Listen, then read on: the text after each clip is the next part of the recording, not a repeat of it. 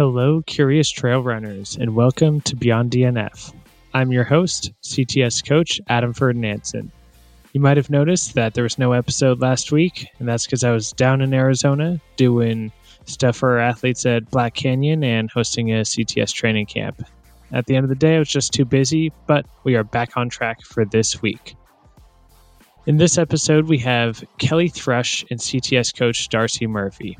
Kelly is the recipient of a liver transplant and also has his eyes on the new 300 mile Arizona Monster Race, so we had plenty to chat about. As always, if you'd like to be on, please shoot me an email at beyonddnf at gmail.com and we'll figure it out. Without further ado, I'll let you all enjoy the show.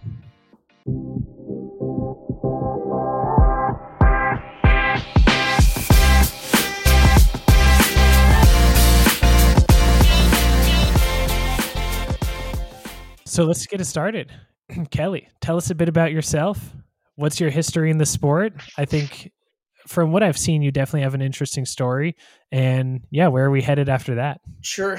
Uh, well, my name's Kelly. Uh, I'm down in Tucson, Arizona. Not so sunny Arizona today. We got another winter storm rolling through. So if you hear the wind and the hurricane gale forced winds whipping outside, that's what's going on. Um, new to the sport three and a half years ago. So it would have been summer of 2020 is when it really took hold. Um, so very, very new to the sport. Um, although ultra running was always the goal. You know, I, I wasn't one of the, you know, ran a 5K turkey trot story and then it just built. You know, mm-hmm. uh, I was one of the ones where my very first race ever uh, was a half marathon with my sister, uh, the same one I mentioned earlier. Um, and then that went from a half marathon to a 50k was my next official race. So i uh, skipped some steps in between both of those. Um, but yeah the story's pretty interesting. Uh, six years ago almost exactly now uh, uh, i got extremely ill uh, and unbeknownst to me my liver and my kidneys were failing on me and so i got very very sick in january of 2018 um, and the short ish, because there there's a long one, but the short ish version of that story uh, is uh, I spent four and a half months in the hospital, uh, and the end result being a full liver transplant uh, in March of 2018. Um, and so, as part of my healing and recovery afterwards, not only physical recovery, because you know part of the disease I had when I came out of the hospital, I, I had zero muscle, anything tone. Uh, was I spent a lot of time in nature. I spent a lot of time hiking. Tucson, we have for those folks who have never been to Tucson, we have wonderful mountain ranges that surround the city on all four sides. Uh, and they're they're no 14ers, but they're they're almost teners, so they're nine and a halfers. Um, gorgeous, and so I spent a lot of time hiking, and the hikes tended to get longer and longer uh, until finally that one of the days my sister asked told me I should run a half marathon with her uh, with no formal training or anything. Uh, it was about a month away, and I said sure. I mean, sort of. I said sure. I was prodded a little bit, uh, and then it just kind of hooked uh, about summer of 2020. It's been down. Well, you can't say downhill. Mostly uphill ever since. How did you hear about ultras then? What what caused the jump from half marathon to 50k? Sure. Um, like a lot of folks, I think, in, with similar stories of mine, because mine, you know, mine is a um, part of my liver transplant was from addiction, was from alcoholism, which is why my liver quit on me uh, way back then. But I read a book by Charlie Engle called The Running Man, or just Running Man. Um, and for those folks who don't know Charlie, he's, I mean, ultra runner, Badwater, has ran across the Sahara uh, in 111 days. I think they did it in Adventure Racer, so forth. So he has this wonderful book. Um, he also comes from a background of addiction, so I related to it. Uh, and I read his book in, oh, I don't know, less than 30 hours, uh, actually on a trip to Colorado. Uh, I, I turned the pages uh, almost nonstop. And when I finished this book, I you know I put it down and I looked at my wife and Jamie is her name. uh, and said, um, "So I think I'm going to start running." And she goes, "Oh, oh, okay, that sounds good. I think it'd be good for you." And I said, "Yeah, and I'm going to I'm going to make it 100 miles." And her face just was blank with the, but people don't run that far. I don't understand. Uh, and then, of course, she, you know, conversations that her and I have is, well, don't you think maybe you should start with like a 10K or even a marathon? And my answer is typically, yeah, probably. I'm, I'm not going to, but I probably should. So uh, that was kind of how the whole journey started. I love that. Wow, we're getting a lot of good book recommendations on just. Yeah, on I listened to recently. you and Joe Harden's uh, episode. I think it was last week mm-hmm. or the week before, mm-hmm. um, which is kind of how I discovered all this. Uh, and I think you had brought up David Clark uh, on his books, and they are fantastic. I never got a chance to meet David, and I boy, I wish I had.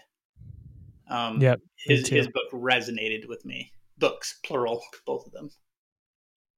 I have to admit, I'm off the back on all of these titles. I've I feel like I've read my fair share of running and ultra mm-hmm. running books, but I am adding to my list as we speak. So thank you. they are wonderful books. Yeah, I have not read um, Running Man either, but I've heard of Charlie. Um, I think maybe David Clark talks about him in his books. Mm, I've heard about him for do. sure.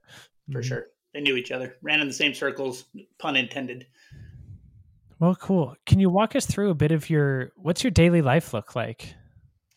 Uh, it's pretty busy. Um, so it's mixed between uh, three major aspects. Obviously, work, right? Your full time job, my day job, uh, which is generally between 40, 45 hours a week, give or take. That's a regular, uh, supposed to be anyway, a regular Monday through Friday, you know, nine to five type job. I'm a, a director of sales at a retirement community, so I help seniors uh, that can't stay at home any longer, help find them a program that'll work. Uh, and then uh, training is the other big chunk of that, uh, either before or after work. Um, it looks different recently than it has in the past years, just because my training it, fo- focus has changed uh, since Javelina. Uh, and then the last one, uh, my wife and I just started a, a, nonprofit called the Gratitude and Grace Foundation, which takes a lot of our time. In fact, that's what we were doing shortly before you and I hopped on here. Um, but we're going to provide a community and financial support for transplant patients and folks in substance abuse recovery. So uh, that takes a lot up of our not so spare time uh, as well. Fantastic. Are... Go ahead, Adam. I'll just be sure to link that in the show notes. Sure. I appreciate that. That'd be great. It's pretty easy. Gratitude and Grace Foundation.org. And that's the whole website right there. How long have you been doing that, Kelly? Is that like it's, within the past few months or several years? Past few months. It's brand new. So this has been an idea of mine that's just sort of floated around up here for a couple three years because how it all really started was really immediately when I woke up from surgery. I, I knew that um, how I phrase it is I have a debt that, that I'll never be able to fully repay. Um, there the, the fact of the matter is is that I should not be alive. I shouldn't be here talking to you. Um, on paper, I should not have made it, but I did, and that is at um, the hands of so many people and so many strangers and the family of the, the donor's family, the donor themselves, and all those other people that really contributed to me even being living and breathing. Uh, and I, I really truly believe the only reason that I am still alive is so that I can help other people. And I knew that was that was in the back of my mind that I had to do something. And so we kind of over the last couple of years had this seedling of an idea, but really didn't know what that was going to look like. And so as my wife and I talked about Jamie two years ago or three years ago was telling me stories about the financial hardships that she went through just so that we could make it in my recovery. You know, for example, um, she would turn off the electric Monday through Friday to save the money um, while I was recovering at my grandmother's house with my mom. And then I'd come home on the weekends and she'd turn it back on so that I could, you know, watch TV or have air conditioning. Uh, and then maybe the next week she turned off the water to save that money. Uh, and she would shower at my grandmother's house, skip car payments, so forth and so on. You see the trend. Um, I had no idea. I, she didn't. She didn't include me in those decisions um, because I was she allowed me to focus on healing uh, and getting better, not only physically but emotionally, spiritually, all those good things. Uh, and so, about a year ago, we really started kind of tossing this idea around. Uh, and then last uh, September, um, between myself, my older brother, who is the the genius behind the website and the you know on the the um, online marketing campaign and so forth, uh, they all put that together. And then Jamie is the uh, those two are the brains of the operation. They do all the hard work. I don't have to do anything. Um, I, I'd tell my story and you know that's smile pretty. Uh, so then we launched it uh, online back in September, and then just this past Saturday we had our first um, inaugural fundraising dinner, which was fantastic, and we raised uh, just about seven thousand dollars that night um, to get us started. We have a promise from another um, donor uh, family that is going to. We're going to uh, launch a, a, three to one camp. Not that's turning into a foundation sales pitch. Uh, a three to one um, campaign that we're going to do. So they're going to match three dollars for every one dollar that someone donates over the next month, uh, up to uh, ten thousand dollars. They're going to donate, which is pretty awesome. Um, so it's really got some momentum going. It's pretty cool. Congratulations! That's Thank big. You. I appreciate that. Yeah, absolutely. Congratulations. Um, and I think that's in addition. I think you've kind of prepared for this by also volunteering with some other mm-hmm. organizations. Mm-hmm. Um, and I think, um, you know, I think that takes up a good bit of your time as well. Are you are you still divvying out a lot of time um, just elsewhere? Sure. Yeah. Um, so Donate Life. Uh, it's there's all sorts of different ones. Mine is Donate Life. You know, Arizona. Um, they are the folks that help get people to register to be donors. So when you go to like say the DMV and you check that little box on your license, uh, at least in Arizona. Can't speak to Colorado, but I'm, I'm sure it's similar. Um, this organization is the ones that rallies those campaigns and really try to organize folks to become organ or tissue donors. Uh, so I, I, work with them quite a bit, and we'll do um, stands where we're just getting people to register um, and sign up. Uh, I'll do talks with them, sometimes with uh, medical professionals, and tell my story and tell about why it's important. Um, maybe I go to the DMV itself and talk to the employees there about why it's important for, for organ donation. Uh, so do that. Um, I spend a lot of my time uh, raising funds for different organizations. Um, the American Liver Foundation uh, is one I wrote in the Tour de Tucson, uh, sponsored with them. I was one of their adventure chairs here in town. Uh, so we put a team together and raised some money and rode 100 miles in the Tour de Tucson, which is a pretty big cycling race down here. Um, that was a long day. I was not properly trained, uh, for sure. Um, I do other ones. There's a, a, a, program up in Prescott that's called the Launchpad Teen Center, um, and they work with um, at-risk or underserved youths in the area, um, and really provide a safe place for all of them to be uh, and to come, whether it's you know after school or whatever the programs are but they help in so many different ways. And part of what we do is we're part of the adventure outdoors program. And so we'll raise money um, for them to get kids outside uh, whether it's hiking or kayaking or mountain climbing or all the different adventures out there camping. And so we do rim to rim every year at the grand canyon and raise money for that. Last year we raised oh boy i'm going to throw out a number and i hope it's accurate courtney uh, I think it was like over seventy five thousand dollars that we raised last year for him. So it's pretty cool.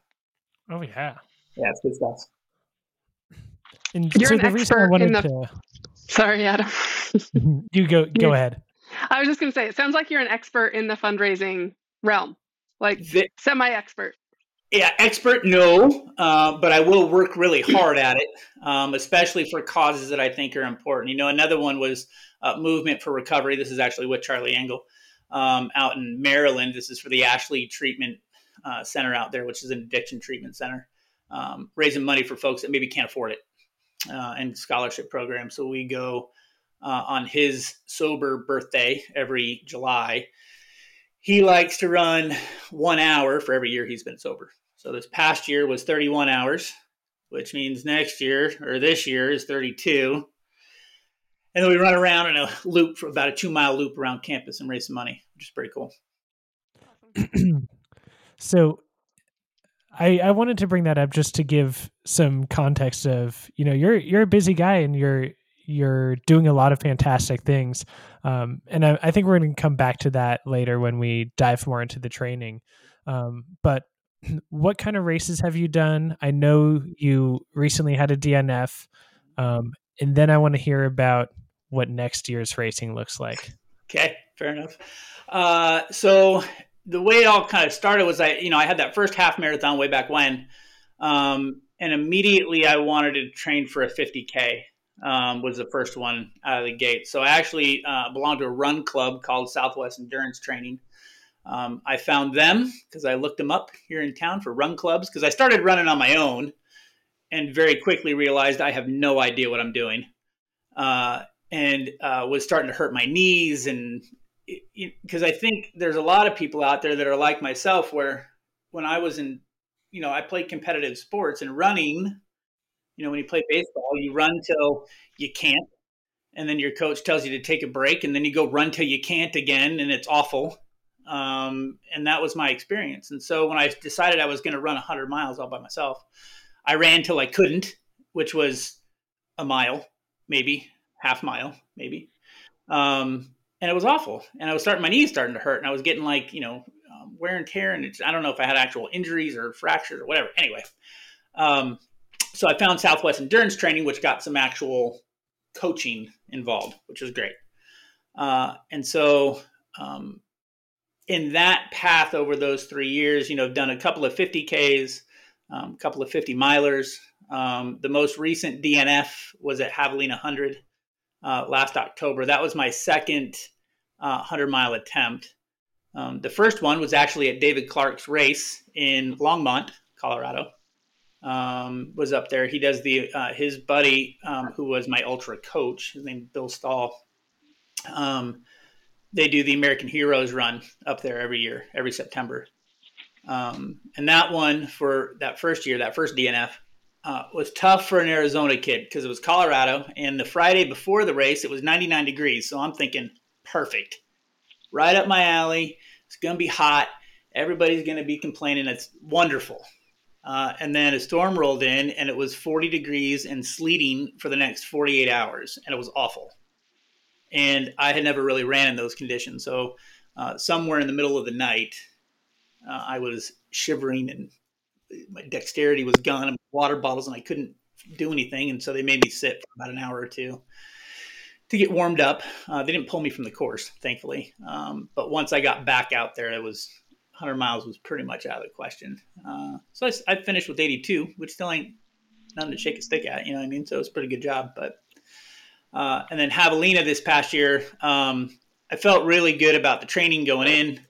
Um, you know, I'd, I'd, followed a good plan from about, uh, well, I would say July of that previous year, maybe maybe June or July. I can't remember exactly, but really ramping up the weekly mileage, sticking to a pretty good cadence of um, whether it's long runs, short runs, rest days, so forth. But I felt really good going in. I, I thought for sure um, I was going to have a really good shot at finishing this thing.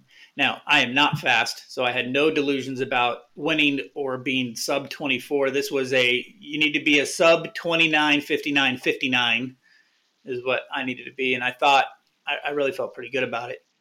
Uh, and then right after lap one, which is about 22 miles, I started getting, which, which the only way I can describe are shin splints in my right shin, right above my ankle. Um, that continually got worse and worse and worse. Uh, till probably about mile 65, I finally looked at my pace and I, I can't do it anymore, um, which was a gut wrenching decision, and I have second guessed it every minute since. Um, but it was tough. I couldn't lift my foot, and we're running through this rocky, technical terrain. The next seven miles from there were uphill. I mean, it's not like steep, but it's still you know a grade, which is what hurt my foot was that flex on my foot. That's what hurt my shin and aggravated it. So, um, yeah, I made the decision to to call it at 65 miles, which kind of kind of stung a little bit. Can you give us, can you paint a picture in a little more detail of what your training looked like that summer leading into it in terms of like average hours per week, what your long runs looked like if you were integrating intervals, um, the elevation, all of that. Sure. So, um, and I'll give you a ballpark because I don't remember exactly, but generally how it would work out uh, was we would take Mondays and Fridays off. Um, usually Fridays were a des- designated rest day. Mondays could be some sort of a cross train, do something light. Um, you know, a lot of times I would spend it maybe uh, doing yoga or stretching or something along those lines. Tuesday would be a medium day, is what I'd call it. So as we got closer, they would get bigger, but somewhere between eight and 10 ish miles on Tuesdays. Wednesdays are typically designated for track or speed work, uh, and those workouts would vary. Um, that's through my run club, and it's really whatever coach would prescribe for that particular one. You know, usually it was always at, well, I can't say always, majority of the time was at the track. Um, Thursdays were just kind of a nice little shakeout runs right? And then Saturdays were the long runs. They would get progressively longer as we got closer to peak week. Uh, and then Sundays were your second longest run as a follow up one. And that was generally a pretty good description of how the training went. Um, hours, I couldn't, I don't really know. Mileage, I could tell you. Um, I, because I'm not terribly fast, it is tough for me to run by hours um, because, you know, there are lots of people who you say go run for an hour and they're going to get themselves eight miles. That's a good run. There is not a prayer that I am running eight miles in an hour. Uh, five and a half, we're going to call it a good run, you know, uh, for an hour. So I generally try to go by miles. Um, but towards the peak, uh, I was in that, you know, between 50 to 60, maybe 60 plus that peak week miles for that week, uh, with my longest run being in the 20s to 30s. Um, and then follow it up with another 15 to 20 or on that Sunday. Um, and that's pretty general. Okay. How specific to the Javelina course were those long runs?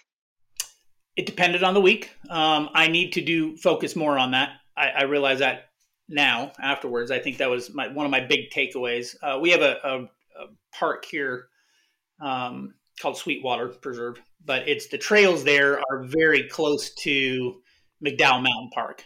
They're they're very similar technical. They're very similar with the elevation changes and so forth.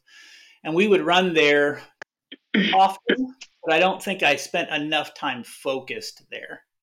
Um, because I really, I mean, it wasn't my it wasn't my cardio that failed me. It wasn't my legs muscles that failed me. It was my small soft tissues, you know. And so I think that was part of it. Yeah, and Darcie, I just peeked at the Strava as well. So uh, there were, you know, a handful of weeks, like nine weeks out, that are all, you know, 10 to 13 hours. So just kind of ballpark um, to, to translate that to hours. And it does look, you definitely were doing trail running. Um, and mm-hmm. I saw some Sweetwater runs in there. So it's not like you were only on sidewalks or um, the treadmill or anything like that. Oh God, well, you won't find me on a treadmill, and I really try not to run on the sidewalks.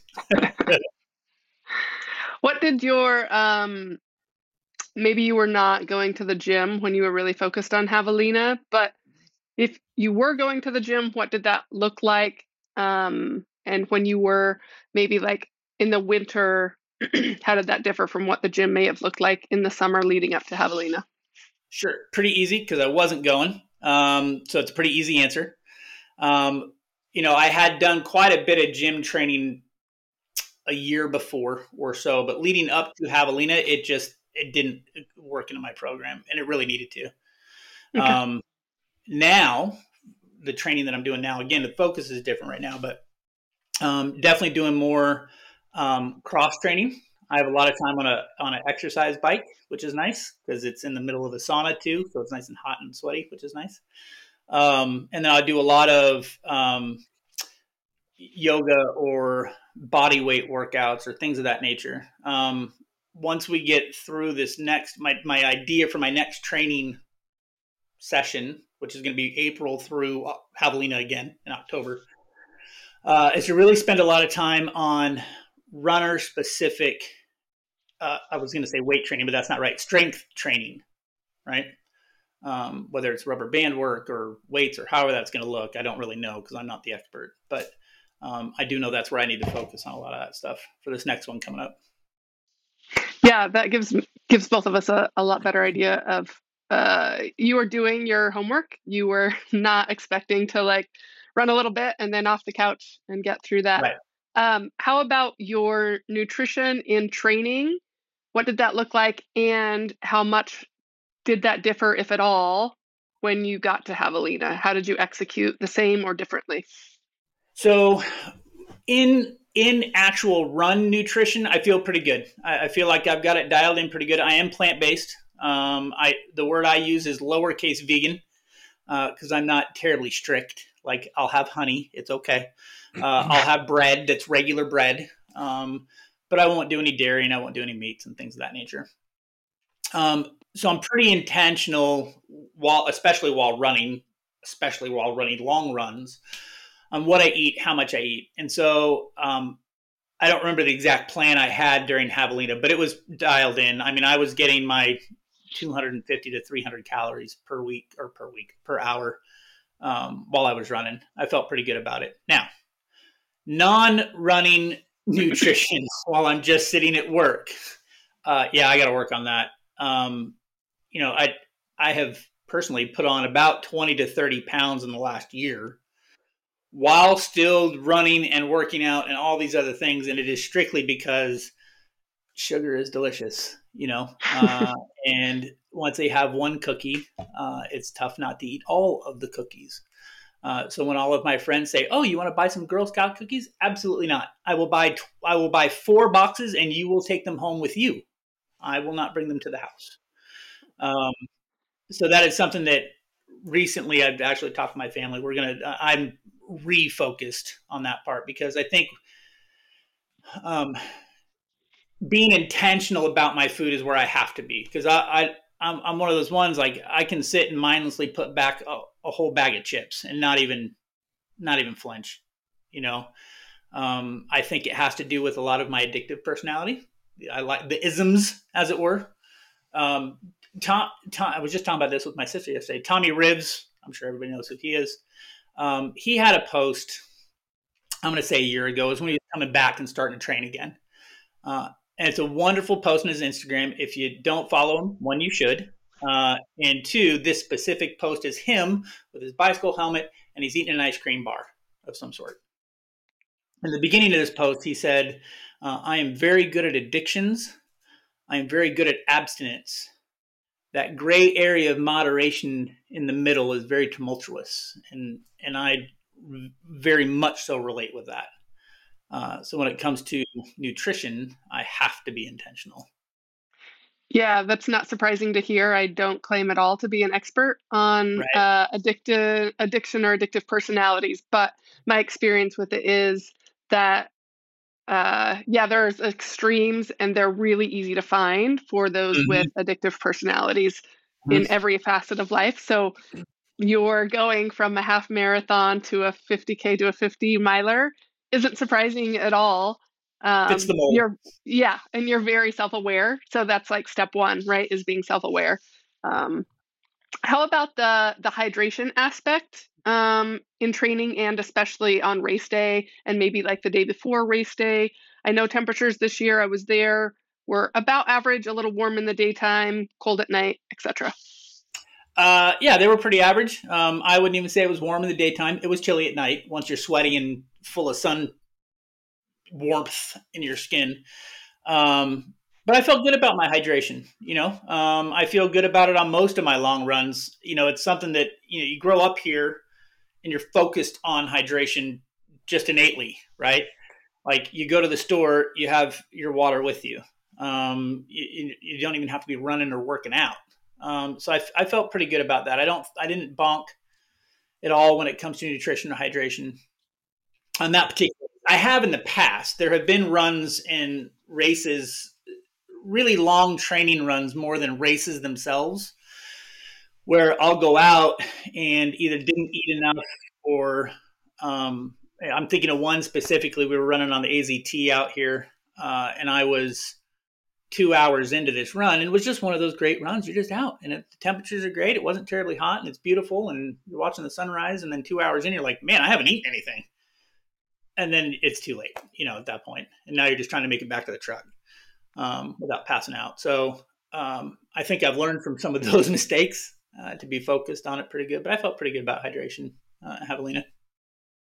Yeah, I just ask, um, you know, sometimes what's practiced in training goes out the window on race day, and it doesn't sound like that was the case for you. That anterior tibialis like flare up. Um, it's it's not one of the like top one or two common injuries, but um, it definitely happens. It, it could be a showstopper. Um, so I was just trying to assess if perhaps there was a nutritional explanation, largely because your training sounds like it was sound um, in the lead up. Um, you don't have a an ex- you don't have years of running under your belt. If um, baseball is your background, you're more of a power sports right. um, kind of guy, and so those those adaptations that take years to create. You know, the mitochondria that is the factory, uh, the energy factory. Um, I learned, relearned a few months ago that a mitochondria cell, um, the lifespan of it. Any guesses on? Yeah. So I I cheated and Googled, but I'm I'm going to go with my original guess of eight months. Eight months. Okay, Kelly, what have you got? Well, I also cheated and Googled, but I was originally going to say one hour just based off the type of the way you asked your question. You guys are both way off. You know that now after Googling it. 10 to 15 years. Oh, wow. Wow. Okay. So that's how long it takes to really create a full, robust, endurance powered human body. That's not the only aspect to endurance sports by any stretch of the imagination. It's a large component. So you can have all the dedication and the commitment and the decision to, you know, spend a couple of years getting ready, building up, going from a 50K to a 50 miler, which it sounds like you did really well um, and wisely. Um, but still, that mitochondrial density takes years and years and years. Once you have it, it's going to hang around for quite a while. That's the good part. Sure. But that's probably not the reason your tibialis flared up, but um, it could be the reason, you know, like you're saying, I'm not fast, whatever fast means. Um, right. I think in our intake, you were curious, like how to mark progress. Um, the mm. farther you zoom out, usually the easier it is to see progress over time. So if you have two years of data to you that probably feels like quite a bit and it's not a small amount by not, any stretch sure.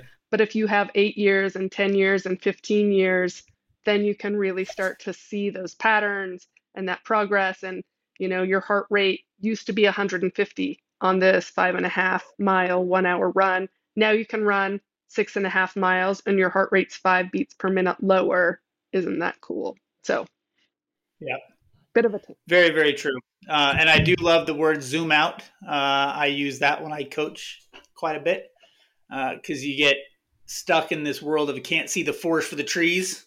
Uh, and I am definitely prone to that, um, where you know it, you feel like you're working really, really hard and just not seeing results. And then if you think about it, going, you know, there was a, a point in my life when I was 300 pounds, and you know, I wasn't going to run anywhere. Are you kidding me? and now I'm considering, you know, a DNF at 65 miles. You know, like I'm questioning if I could have gone further. I mean, that's just that's amazing the difference in there. You know what I mean? When you when you zoom out. Yep.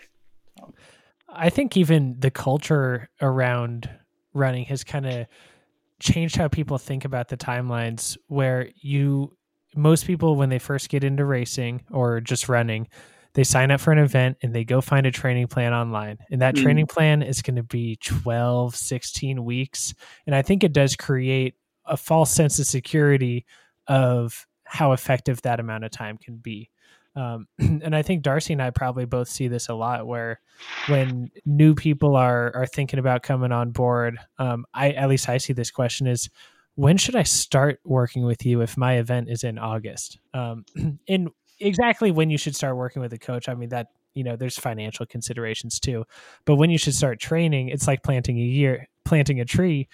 You should have started training ten years ago. Correct. Um, right. And not that you can't be really successful in the meantime, but these adaptations are so long term and they build upon each other that the more long term you can think about it and have patience that way and just like you were saying zoom out to see progress over long periods of time the better because 12 weeks especially in people once you're decently well trained it's just not going to move the needle a lot um, in, in, a lot of measurable ways. Yep and i like that word patience um, in looking at your information that you sent to us i believe it was yesterday like that term kept coming to mind is like having patience um, and recognizing that one, the motivations for each runner are a little bit different, and I love to celebrate mm-hmm. that individuality.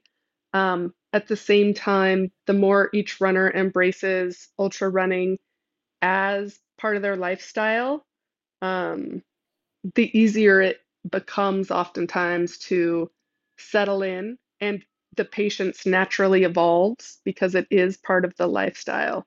Um, and from what you've told us, you've made some really big changes over a five year period, sure. like really sure. tectonic shifts.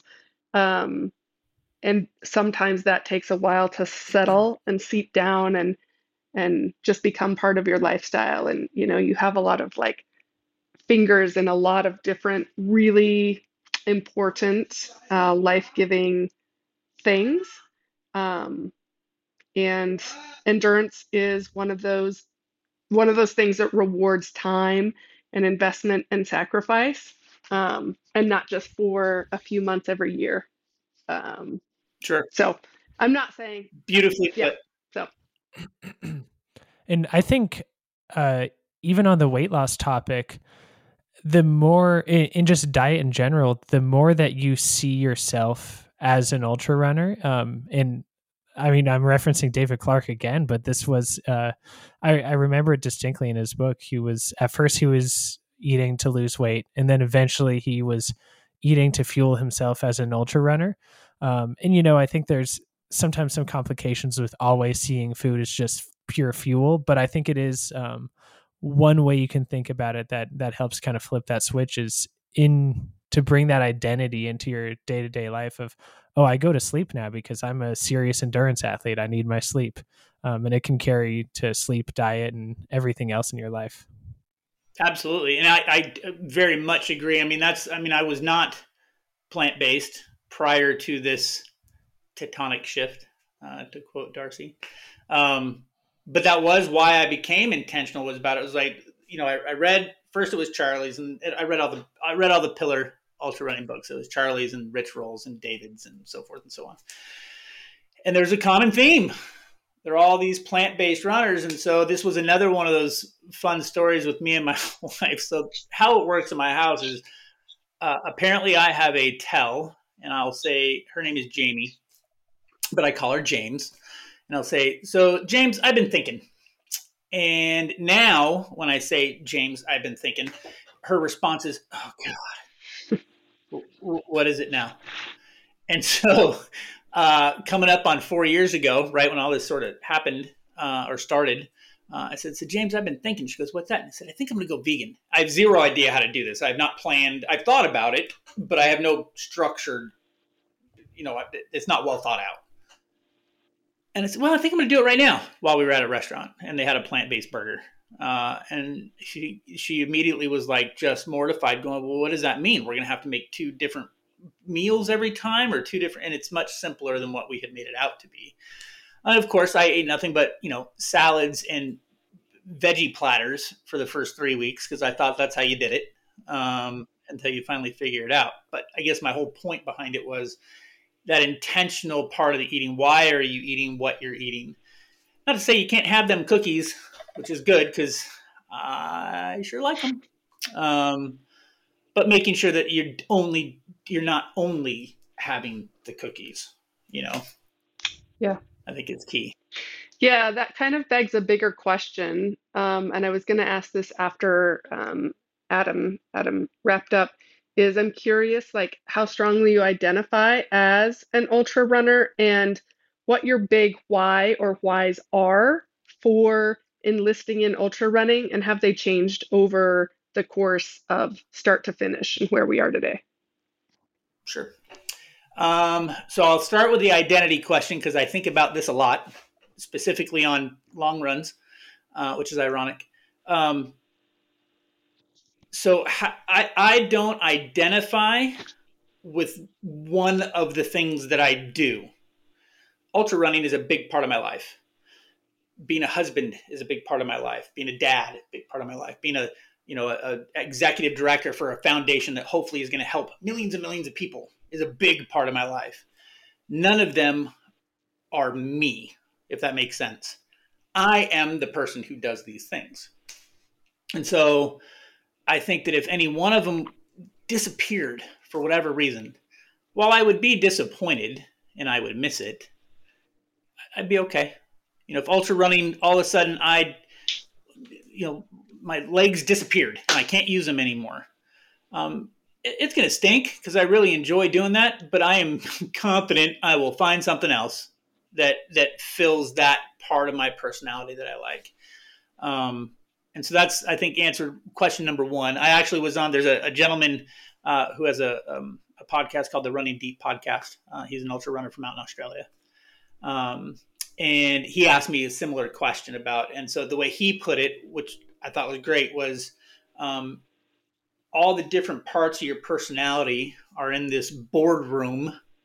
You know, see, you think this big Fortune 500 company office building, right? Glass windows. Um, there's the ultra runner me, there's the dad me, there's the executive director me. There's all these different me's in there, and, and the question was, who makes the decisions? And you know, we thought about it for a bit, and my response was, I do, because I'm I'm different than all of those people. They all get their input, and depending on the subject, some of them outweigh their opinions are more important. You know, if we're talking about how to, you know, blast down a technical terrain, yes, the ultra runner person he gets a bigger voice than maybe the, the you know the co-founder of Gratitude and Grace. Um, alcoholic me is invited to the boardrooms. Now he has to sit in the corner. We're, we're tired of hearing from him. You know, he doesn't get a whole lot of say in the matter, but we but he's still part of me, so he gets to come, right? Um, so that's kind of how I look at those. I hope that it was a, a, a long answer, but I hope it cleared it up. Um, the whys, yes, they have changed a bit. Um, before, when I first started, it was because I didn't think I could, and and I like those types of things. Um, hence the race that's coming up next year, Adam, that we were talking about. Um, I, I, really didn't think that I could. There, I mean, I, I, I never ran. I played baseball. We run 90 feet we take a break. Then we run another 90 feet we take another break. You know, um, I remember, you know, I had a buddy, you know, 20, 15 years ago anyway, he would started to run marathons. And I looked at him like he was nuts. Like, there's no way I'm going to do that. That's silly. And so when this whole notion came, it was, yeah, I don't, I, there's, I, I don't think that I can. So I need to go prove to me, it really was to me that now I can, that I can do this. Now, while I have not run 100 miles yet or completed that distance, I know that I can. Um, it, it's going to take some more work. It's going to take some more patience. It's going to take some more all those things, but but I know it's there. Um, so now what happens is, uh, it's um, it's the experience, and it's all of it that I look forward to. I look forward to the um, 30 hours in nature. I look forward to the people that I meet. You know, the people that I've met at ultra races are amazing. Um, I look forward to the suffering. Um, I think that, that that portion goes back to that addictive, that addiction part of me. Um, when you talk to other addicts who are specifically ultra runners um, that I have chatted with in the past, we have we we are um, we are equipped to suffer very very well. We have life experience. It's on our resume. It's something that we can brag about. Like uh, we're we're good at it. Uh, and so I think that that equates to ultra running. So when it's two o'clock in the morning and it's sleeting rain and I'm from Arizona and this just absolutely is miserable, n- normal people would probably say, This is stupid. I'm going in the car, I'm going home to the hotel and getting dry and going to bed. I looked at it like, Please don't pull me. just let me warm up a little bit, you know? Um, I, love the, I think I mentioned the nature part, but that is part of me that um, I crave being outside and in nature. I, I need it to feel whole, um, and so that's a big part of it too. Okay. Yeah, I just ask those questions because I think that informs um, recommendations that can be made for what's necessary necessary, excuse mm-hmm. me, to get beyond that DNF. You know, like why what are you looking to get out of it, both in the process and in the race and the experience itself? Um, because then you can kind of answer the question like, is it worth it? Is it worth it now? Like now you know that you can do this. So there needs to still be that big thing of as big as I don't know if I can, what's replacing that, you know? Sure. So, well, and I think to answer that part of the question, yeah, I, it truly in my heart of hearts, I know I can get to that triple digit mileage, but I still haven't yet. It, it's not there. I don't, I don't have it in my hands, you know? Um, and so I remember running at Javelina in lap number two when my leg was really starting to hurt uh, coming that stretch that really isn't terribly technical, but between Rattlesnake, that last aid station, and and uh, headquarters, um, it was really starting to hurt. And I, I spent a lot of time um, visualizing things, and I'll, I'll talk about a couple of them here in a minute. But in that particular moment, I was visualizing the finish line. I was visualizing being DFL. I was in all that stuff. My dad, who doesn't, and I hope you're listening, Dad, he doesn't truly understand this ultra running thing. You know, he doesn't get it. Um, he's he is definitely one of the. I should get him a shirt. I don't even like to drive that far. That is absolutely him. um, he came up to see me. You know, I have all these people that were supporting me, and I, I I envisioned that whole scene in my head, and that absolutely put me out on lap number three. Uh, and then we went out for, we were at the aid station at, at headquarters uh, in between three and four. I'm now, now I'm pushing cutoffs. I'm not chasing them at this point, but I'm pushing them. Uh, and I looked at my pacer uh, and looked her and said, that we're going. Injury be damned, I'm going. And so we took off and we went another two or three or four miles and I couldn't, I just couldn't, couldn't do it anymore. I am glad that I made that last attempt and didn't die in the chair. You know what I mean?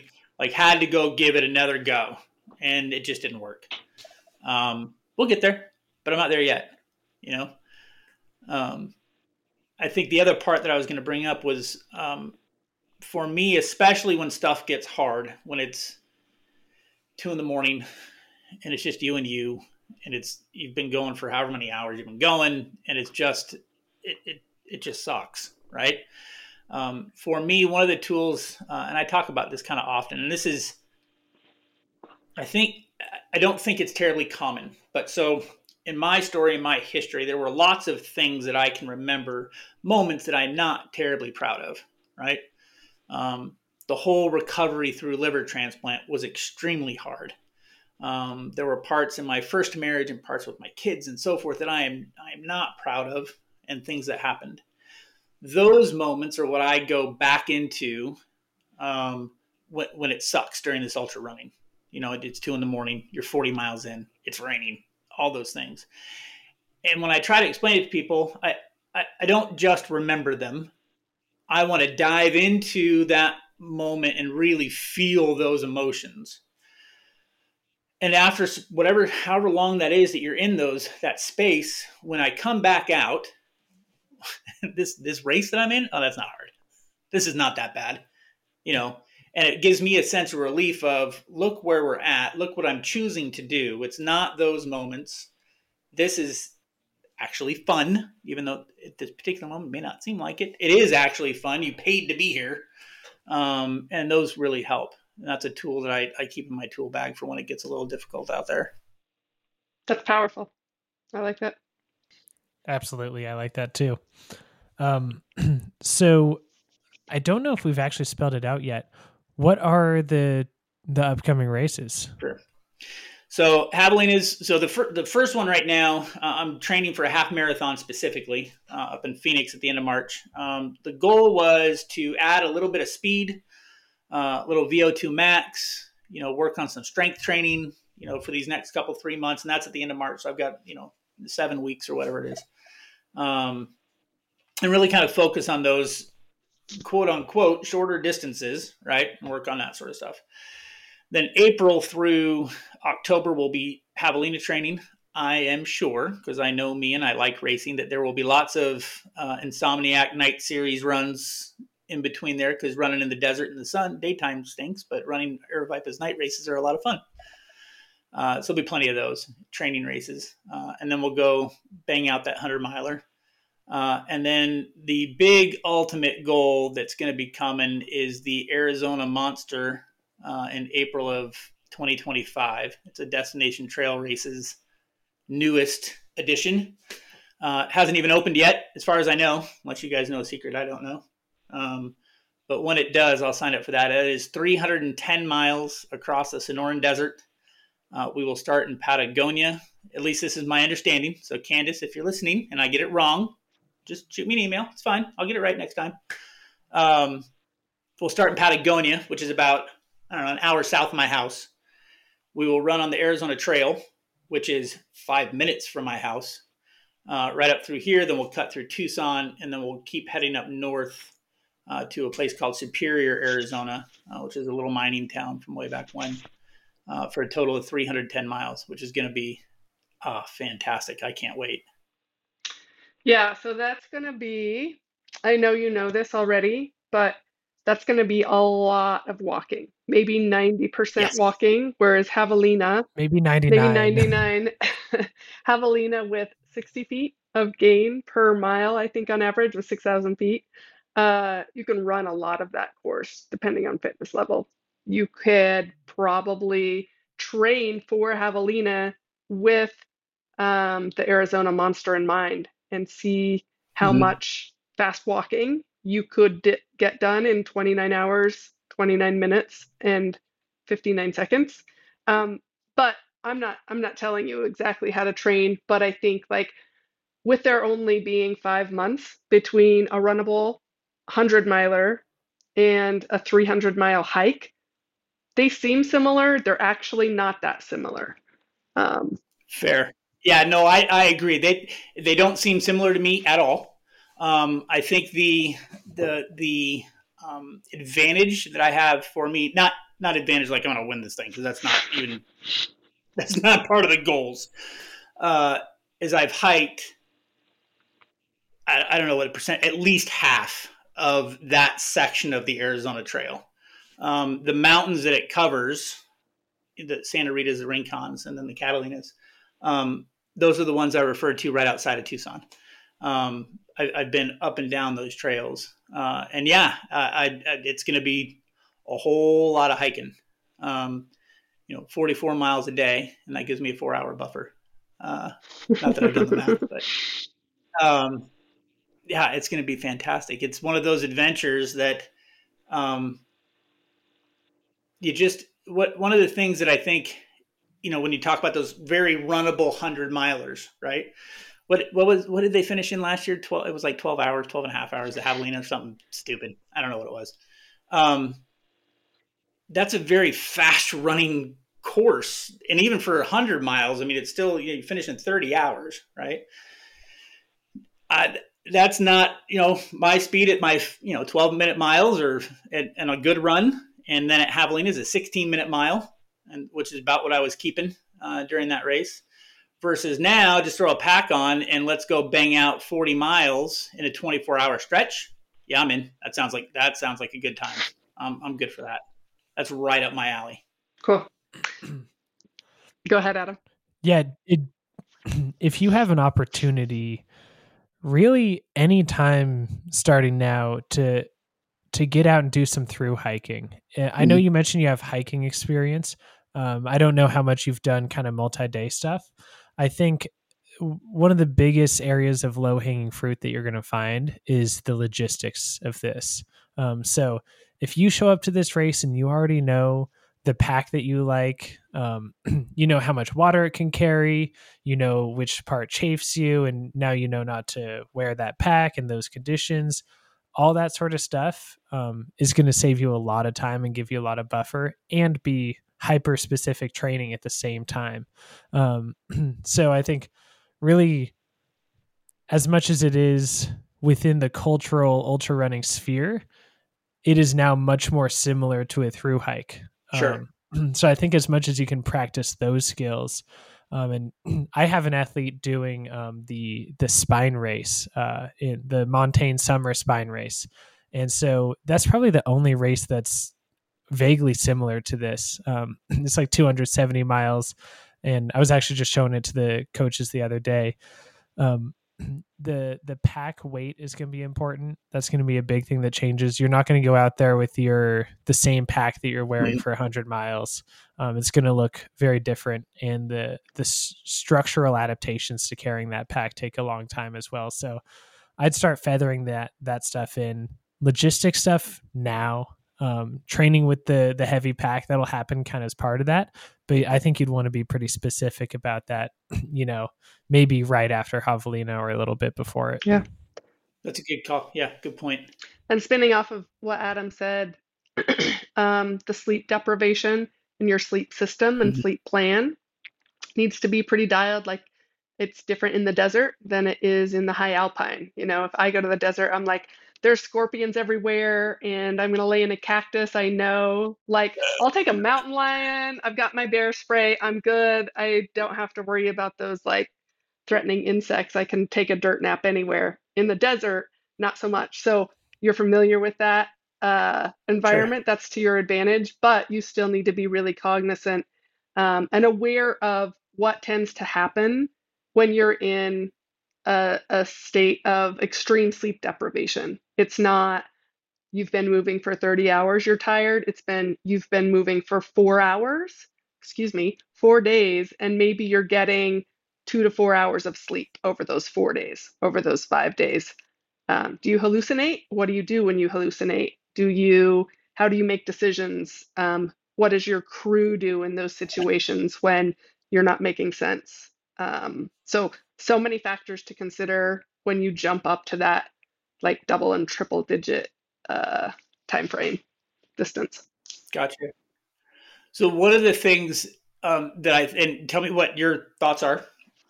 Uh, but one of the things I've heard about training for obviously 200 milers um, was doing those block type weekends uh, where it's a um, I believe it was like you do a 20 mile run on the same terrain you know, same. So I can pick a section of it, do a 20 mile, next day do a 30 mile, next day do a 20 mile, and do a block. And not, not like every weekend, but do those every couple of months, month, six weeks. I don't know. Um, I don't know what your thoughts are on those.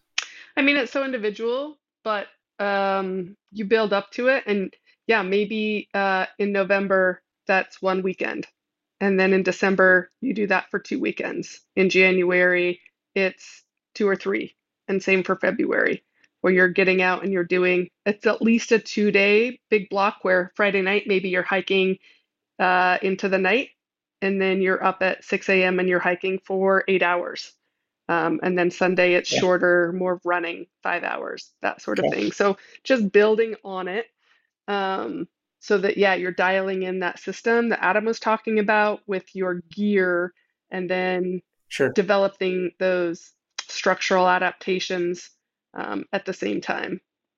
And okay. talking about that, it's so different. And you know that you've been here. It's one thing to talk about it and say, yeah, okay.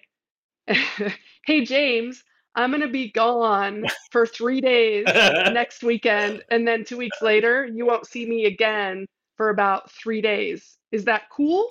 True. When I get done, I'm going to be exhausted. Is that also cool? You know, so. So what I'll probably do is just have the first portion of you talking right now and say, "Well, this is what the coaches on the podcast said," and then and then it'll just be gospel, and then she'll have to say it's okay. I think that's.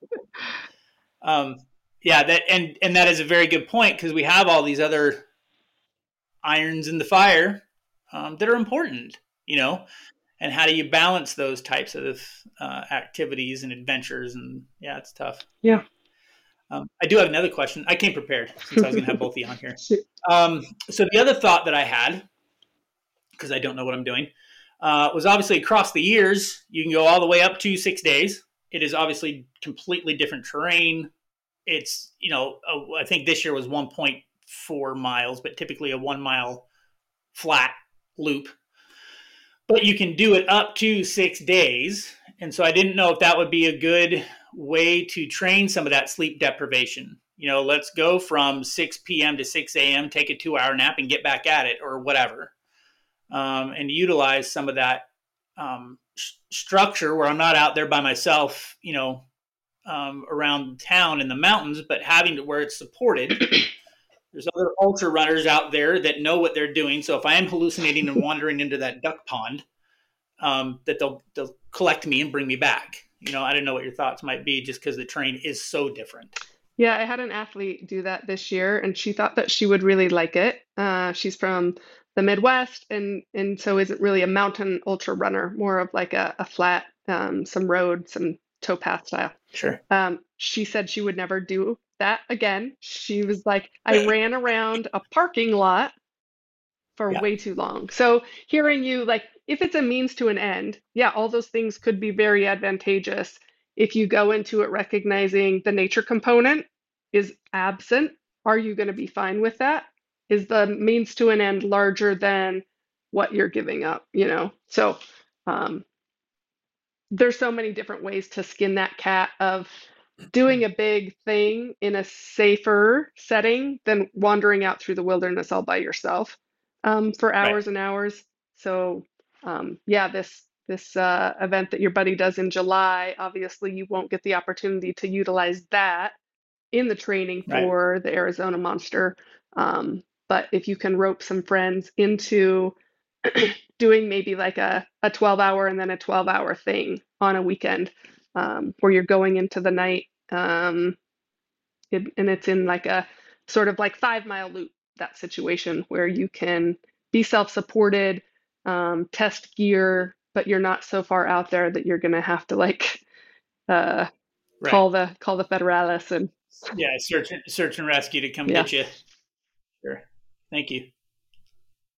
Yeah, I hadn't thought of that of how nightmarish that race could end up being. Actually, I, am now fully picturing six days of uh, laps around a parking lot. And uh, sorry across the years, but um, you seem like a great opportunity for a lot of people. but not for me. Uh, yeah, that. Uh, but I, I do love the the way that you're approaching it of trying to introduce variables kind of in, in bite-sized chunks in in isolating variables, and that's that almost goes back to what probably caused your first hundred mile DNF is uh, bad weather for someone's first hundred miler is really tough. Um, I think because it's such a big jump in distance. Usually, people have done a 50 or a 100k. Um, and then there's a giant jump in distance. That's a huge variable to contend with. That brings in a lot of other things, usually more blisters and things like that. And then if you throw on bad weather on top of it, it's just, it can become a little bit too much. So, um, this is the same thing where it, as much as you can minimize the onslaught of new variables, the better. Very cool. Yeah, that first hundred, um, what and I don't know that I, I, I want to say I underestimated, but I truly didn't understand was the mental side of it. You know, I, ju- I just didn't, it just didn't compute. Like I don't, I didn't go in arrogant. I didn't go in thinking, oh, I'm to, I'm to crush this. It's a, that was also, by the way, a one mile loop around a duck pond. Um, but I didn't truly understand what it what meant to start at 10 in the morning to finish at 4 p.m. the next day. Uh, and the the experience I gained from that is, is invaluable. You know, I, have used it multiple different times. Um, it was it, it I don't I just started thinking back when that when I realized that, man, I've been going for 12 hours. Bro, you still have 18 to go. Like you're not even halfway. You know what I mean? Like it was, it was a, uh, it was an experience to say the least. Yeah. But again, met some wonderful people. You know, I met um, my ultra coach at the time. You know, I mean, it just or that day, so it was pretty cool. Mm-hmm. Hey, Darcie, I would love to know your thoughts on this like half marathon training block, um, and you know whether or not VO2 work is maybe the right move right now, or maybe it is. Um, yeah, in in in where he should go between here and Javelina? Yeah, that's a good question. I mean, I think when you consider the context of your climate, doing that short, hard speed stuff, um, when you have nice cool weather doesn't make the most sense at the same time you're quite far out from javelina and next year's 300 miler so um, i do think there's merit in adding some speed and higher intensity um, not that you're going to see a big jump in your endurance speed right so maybe this half marathon is 20 minutes faster than your first and and instead of running an, an 815 you're running a 745 that doesn't oh. that doesn't take your 1015 endurance run down to a 945 endurance run you know okay. um, but doing the same type of training for 18 months um, you know focusing on that long duration uh, I think you are missing out on higher intensity fitness gains and just the variability, that mental variability where you do get to move the legs faster and you do get to breathe at your capacity, right? Where you like can't talk, you're you're pushing so hard. Um, I would say it's not a, a bad idea. You know, if it's in March, yeah, maybe that's a little late. And yeah, maybe you are missing out on some nice weather to train in there in Tucson. But it also sounds like you're a desert rat and you enjoy the suffering and thrive in that component. Um, Very much so. So I think if you transition out of that, a half marathon, you're recovered in about a week from that, right? You're not mm. needing to take four weeks to recover from a 100K, from a 100 miler. So you can kind of jump right back in and get pretty specific with Javelina and overlapping it a little bit with that that monster training um, you know not specifically focusing primarily on javelina because i think that there's enough overlap where you could integrate a lot of really fast speed walking at javelina and change the way um, you're striding and the ground um, just the way you're landing like the muscle firing patterns if you can change that when the course doesn't by walking differently, using a different running gait. Um, that can be to your advantage so you're not getting those like overuse injuries. A lot of times, those flatter courses, people think like, oh, that'll be easier. It's actually sometimes harder because you're just doing the same thing hour after hour after hour versus if you have a hillier course, there's more variation in what the body's doing. I'm so glad you said that because I, I, we did um, a couple of uh, it was called the Hot Foot Hamster. I was we were talking about earlier, and Jackrabbit Jubilee out in Phoenix. It's a flat, half a kilometer loop, and you do. I've done the twelve. The twenty four was Hot Foot, and then the twelve hour was Jackrabbit, and it was some serious suffering because it was it was there was no hills, there was no up, but there was no down. There was it was just the the same uh, all the way through, and I really felt like my legs were more sore and, and, and hurting than if I ran, you know, pick your technical run up a canyon. Um, so I'm glad that that validated my thought for me. I appreciate yep. it. Yep. Yeah, and I wouldn't be surprised if you end up, you know, kind of maximizing your potential performance at Javelina just by doing that anyways. Um, you know, even even if it's kind of doing it more for Arizona Monster, yeah, just like Darcie was saying, I think it's going to benefit you a lot at, at Javelina as well. And I think probably a lot of Javelina runners would benefit by doing more, you know, walking in their training. And definitely something we end up harping on pretty much on every episode so far is that, you know, it's, um, it's a heavy walking sport for sure. Mm-hmm. Um, it's at the very top end is when you start you know doing races entirely running but uh, for a lot of us most races include tons of hiking. For sure. That was uh, whenever we bring a new person into our little group that's one of our favorite phrases because they you know you get the new runner or the road runner or the somebody and all of a sudden we break for an interval for a walk and they look at you with that funny like you're you're walking face right? And we'll look at them and we go yeah it's our favorite part of running yeah, I uh, I had a friend that moved out here who um, was a road runner transitioning into like trails and ultras, and um, she really enjoyed you know sprinting all the hills essentially. So my way to just break that was I just told her a really cool route: go do Hope Pass um, in Leadville. You're right. gonna have fun, um, and that was the ultimate lesson. Of, you have to go do some, you know, two, 3,000 foot climb at high elevation and realize, oh, uh, you know, walking has a lot of value. Yeah. Um, that's just one little story. That's um, fantastic. I do want to get to your kind of general training. So you did have decent training going into Javelina, but I think you mentioned in the questionnaire, and and I can see a little bit here that it's a little bit sporadic here and there. It's not the consistency isn't perfect. Um, and I think to say the least, especially yeah. recently.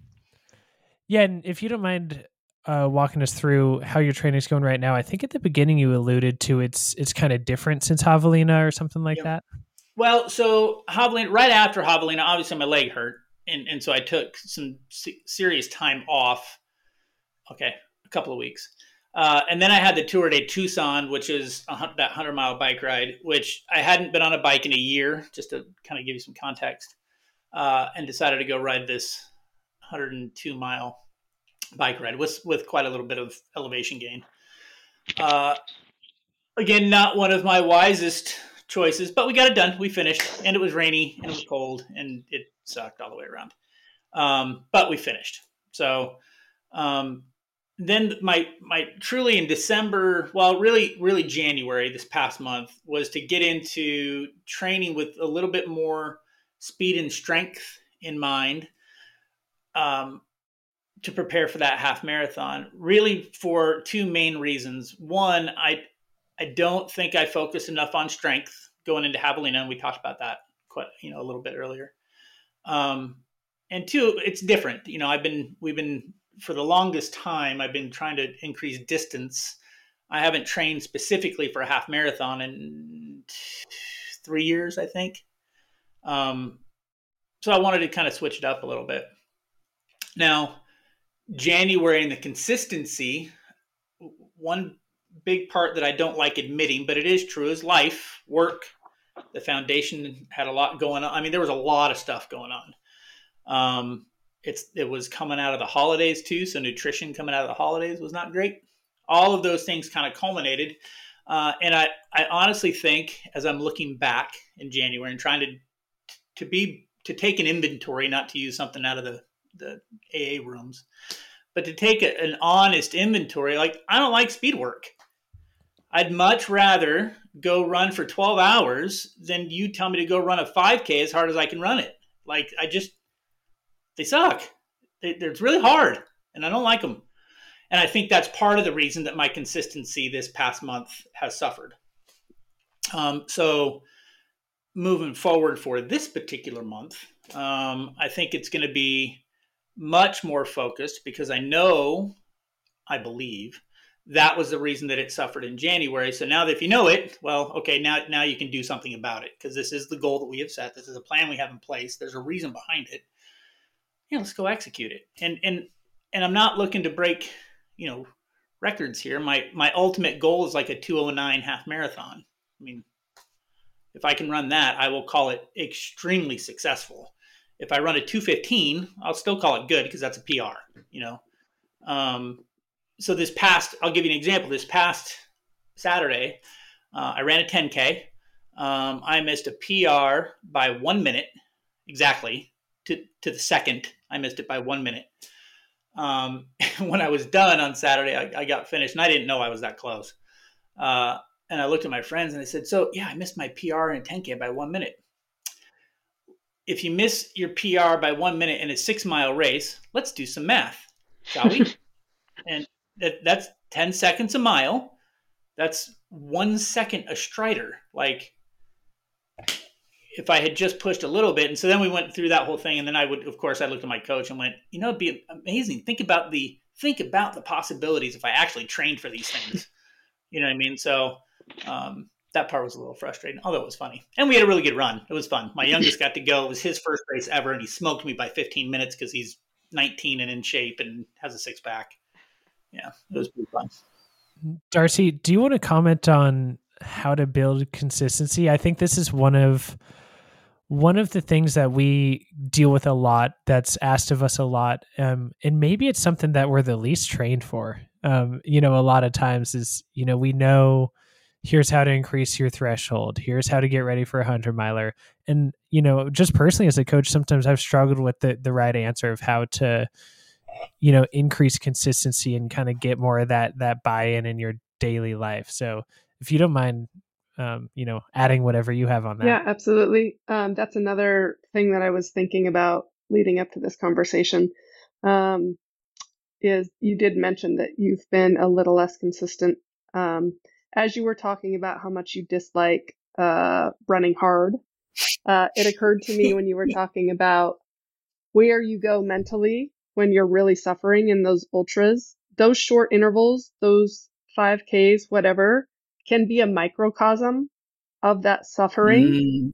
Mm. Um, so if you approached it like you really know how to suffer, um, it's a few suffering periods over the course of this run at the same time acknowledging you don't like this type of training, but like you said, you just like we all get to some point in an ultra marathon and we need to remind ourselves, I voluntarily did this. Nobody's forcing me to do this. You just remind yourself, these are the goals that I set and this is the work that needs to be done. You don't have to like it. You don't have to feel motivated, but you're going to do it. It's kind of like being a parent. I can liken it to that. Like it's hard or really hard most of the time, but you're not going to just like throw the kids away. You just like suffer through it, right? Um, yeah. grind through it. So, um, I, I think that, um, too often we think of like motivation as being the reason you're consistent. And if motivation is what you're looking for to be consistent, you're probably less likely to be consistent. Sure. So that's a conversation that I'll have a few times with my athletes who are struggling with consistency. Is, um, yeah, like I like I like that too, and the the microcosm comparison resonated uh, quite a bit. Uh, yeah, I'll use that because the other thing too that I've noticed, you know, I've had this conversation with friends of mine is that that six mile run that I have to do on a Tuesday. I'm like, eh, okay, it's a six mile run on a Tuesday. There's, I, I know I can run six miles. It's, it's before work. But if you told me I had a 20 mile run on a Friday and it's uphill and it's in the rain, oh, that sounds kind of fun. Let's go do it. You know, because that sounds god awful. You know, um, that's part of what falls in. But I like the that when you're doing your speed work, like it's just a it's just a shorter burst of that suffering that you have to do. It's just doesn't last as long. That's all. Yeah. I like it. Yep.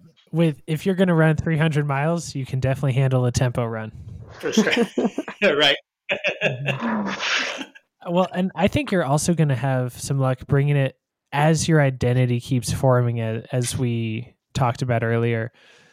Your identity will also say, "Oh, I'm I'm running this morning because I'm an ultra runner and it's part of the training." And it it kind of stops being a question eventually of of oh should i run today? It's like no this is who i am. This is what i do to do what i want to do. Um, and i also wanted to just talk about kind of your role in life and you know even just your your day-to-day job um, sounds pretty impactful. And then all the stuff you do outside of that um, providing a lot of value for people um, and it's it's not directly like hey look now i'm an ultra runner and that's the only reason why you know you have value to add to that space. But I think it is part of it. And overall, you're stretching yourself thin on the behalf of many other people. And so many really giving people get caught up in this where, you know, you have to also make sure that you are meeting your own needs first and putting yourself in the best position to help all the people you want to. And the short term sacrifice of of stretching yourself then isn't i don't think is going to pay off long term and um, you being you know this badass ultra runner that gets all your training in um, I, I think only adds to how effective you can be in that. I, I agree and thank you for that. I, I do agree and I think they they intertwine too. You know a lot of the stuff that I'll do especially in the recovery community um, being an ultra runner as not only um, as somebody in substance abuse recovery, because there's quite a few of us, right? I'm sure you've met them in your in your um, careers there. But being a transplant recipient on top of it, um, it goes a long way when talking to other transplant recipients or other people with health concerns or so so forth and so on, or other things, other folks that are going through hard moments in their lives, talking about shooting for javelina or soon to be the Arizona monster, and you know because you get those faces that we all get, and they, that that oh my gosh face that we talked about earlier, and I look at them like yeah, if you can if you can get through whatever it is they're going through at this particular moment that is extremely difficult and extremely hard and really in some cases life or death. If you can get through that oh man the life on the other side is is just amazing. And here are some of the adventures that you get to go on if you want to. It doesn't have to be ultra running but pick right? Here are the adventures you get to go on. Um, it's extremely impactful for those folks i think. Yeah. Um, so that's another one of those whys in that in that toolbox of why you, why you do things or why I do things. Yeah, I just got the chills when you said that. Like that's pretty powerful when you're looking at somebody who may be facing, you know, life or death, and they're holding on, um, and you can speak specifically through experience of this is how good it is, this is how good it gets and can be. So keep battling and so when you wake up on Tuesday and you just have an in town six mile run, you can rely on that and you can think of your nature run on Friday in the rain. How much better are you going to feel if you've been running a little bit throughout the week leading up to it and you don't feel awkward because you haven't been running for four days? You know, so it's paying it forward to your future self by getting out the door and doing that thing that you don't want to do. Um, you know, there's all kinds of tricks to convince yourself to do the thing that you're not feeling like doing and um, just creating that habit you know you get to the point where you start to crave it even on a tuesday and it's a six mile solo run you just like get antsy um, yeah probably similar to an addict who is like planning their day around when right. they're going to use you you know start to plan your day around when i get to go get the wiggles out and go run outside um, so mm-hmm. yeah darcie i used to say to myself that i'm training for my you know sunday long run because i didn't like the the weekday runs either um, you know a, a while ago. And it has evolved now to where i really enjoy an hour easy run. It's just you're floating along. It's fantastic. But you know i think you know remembering that it's going to set you up to have all those really long mountain days that you love. Yep. Very cool. Good point. Love it. Yeah. And you know to your credit it's not like you're not um, doing your weekday runs we see your strava you know it's just to to get that those ones that maybe have been missing or have been shortened yeah this has been well cool i think we hit a lot of great things here I agree. It's been really uh, insightful, and uh, I've been inspired. So um, I come with gratitude for sure. It is one of my favorite words, so I, I, appreciate that. Gratitude, grace, and grit are the three themes that I try to balance every day. Yeah.